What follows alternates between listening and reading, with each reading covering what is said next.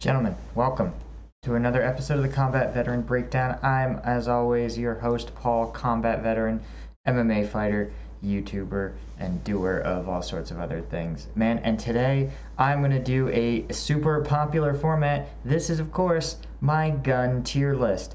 This is, for algorithm purposes, this is definitely me talking about video games and absolutely me not assessing these guns as real, well, guns let's get into it. Boom, there we go. As you can see, we have the S through F tier.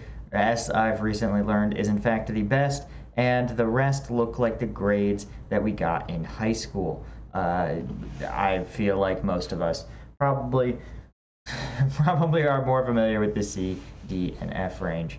We've all been there. I feel you, bro. But nonetheless, what is the metrics that we're gauging here? These are their tiers as real world weapons of combat, right? So obviously, none of this is scientific. Just don't, don't even. Let's get started. We have first the icon, the AK 47. This is, of course, manufactured all over the world, cloned a million times, designed after World War II and not updated in any meaningful way since. Of course, it can be made in even an idiot's machine shop. Parts can be found, scavenged, uh, duct taped back together, um, replaced with other parts from other AK like weapons.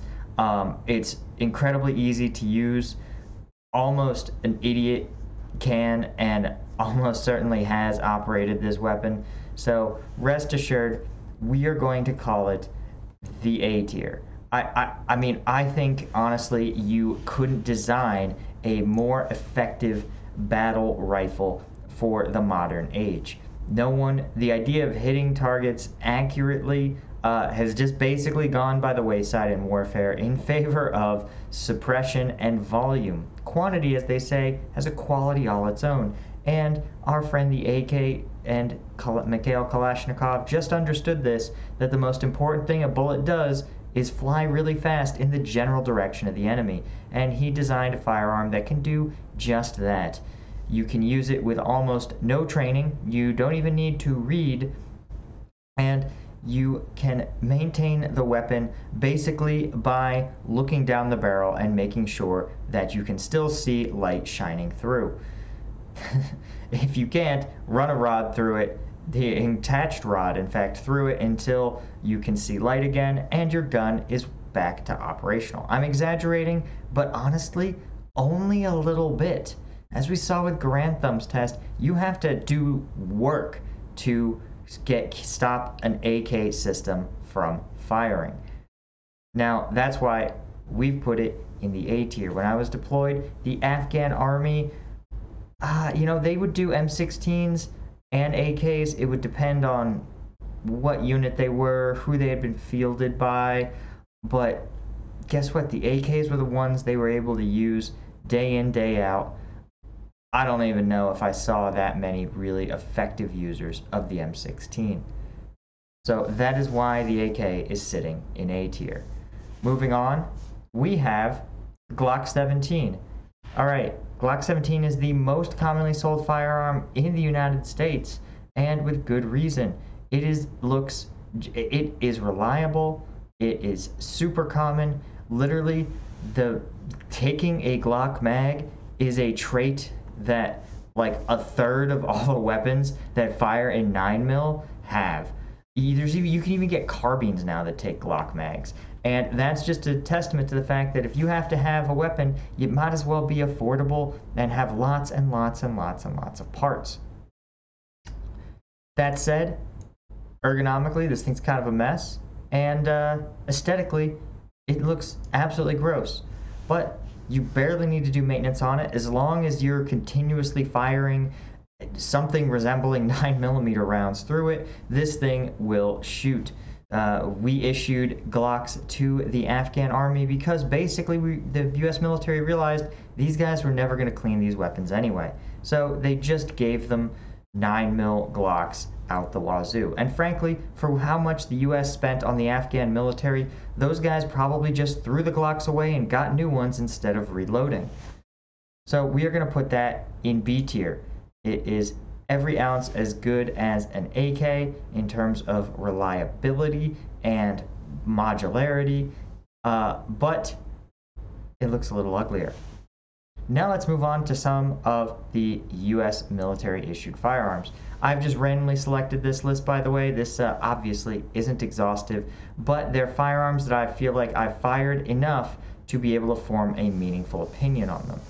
Okay, we have the M9. This is the Beretta 92F is the civilian nomenclature of the U.S. military standard issue 9mm pistol. I can't begin to tell you how bad this pistol is. This thing is hot, straight garbage. F tier is too good for this thing. The 92F is clunky. It's so incredibly heavy. It it doesn't have the capacity that you need for a, a sidearm. It the sights are not that accurate. The cleaning and disassembly is needlessly complex. It's not that reliable. Uh, smaller, weaker soldiers that will limp wrist the firearm will constantly jam it. It's just it's just bad. It's so bad that the US military was like we can't let the Afghans handle this weapon because it is too janky for even them, right? And remember, the 92F is contemporary with the Glock.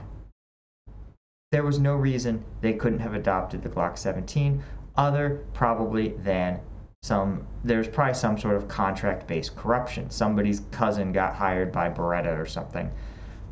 But regardless of why, US military got stuck with it as a sidearm, and God help us, people had to lug that piece of crap around praying for the day that it would be replaced. Unless, of course, you were a special forces operator, in which case you got a 1911 and then switched over to like a SIG or something. Now let's look at the venerable M4 or the AR-15. Now, it's got a lot going for it. It's pretty reliable. It's very accurate.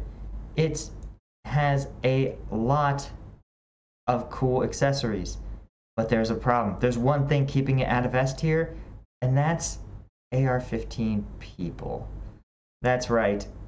The AR-15 person is what ruins this gun.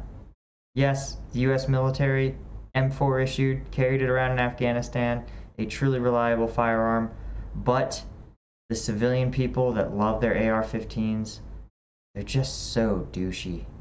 They're so douchey. They love their guns. They almost never shoot them.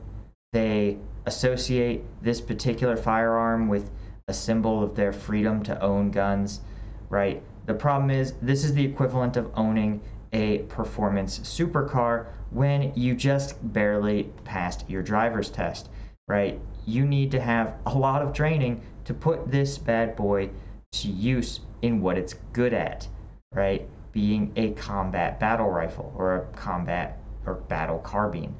And most people can barely win the battle with obesity. So it's just just that alone means that this thing cannot go in S tier where it belongs if its owners were respectable, right? So it sits firmly there in A tier until, of course, AR-15 owners get their, you know, weight and cringe levels back down to acceptable levels. Now we're going to look at another classic. This is the Remington 870. God bless this weapon. This thing is going straight in S tier. Why? Because it is one weapon that does everything you want it to. Now I know what you're thinking. You're asking, man, Paul, this isn't a combat rifle. This thing it doesn't even have rifling. It's a shotgun. Exactly. It is a ultra reliable pump action shotgun that takes 12 gauge ammunition. Super common, you could find it in any country in the world. This is incredibly, incredibly reliable. Just a few simple parts, easy to clean and maintain, and it's useful for almost everything a regular person or most every, almost every regular person could ever possibly want for a firearm. Right? You want to hunt deer with it? Done. get some slugs or some buckshot and go to town. You want to hunt bird? Get some bird shot. It's good. You want to shoot skeet or trap? Get some tra- hunt trap loads and have fun. You can show up. You want to use it to defend your house. This is a great self-defense weapon. It's it's one I vastly prefer uh, because of the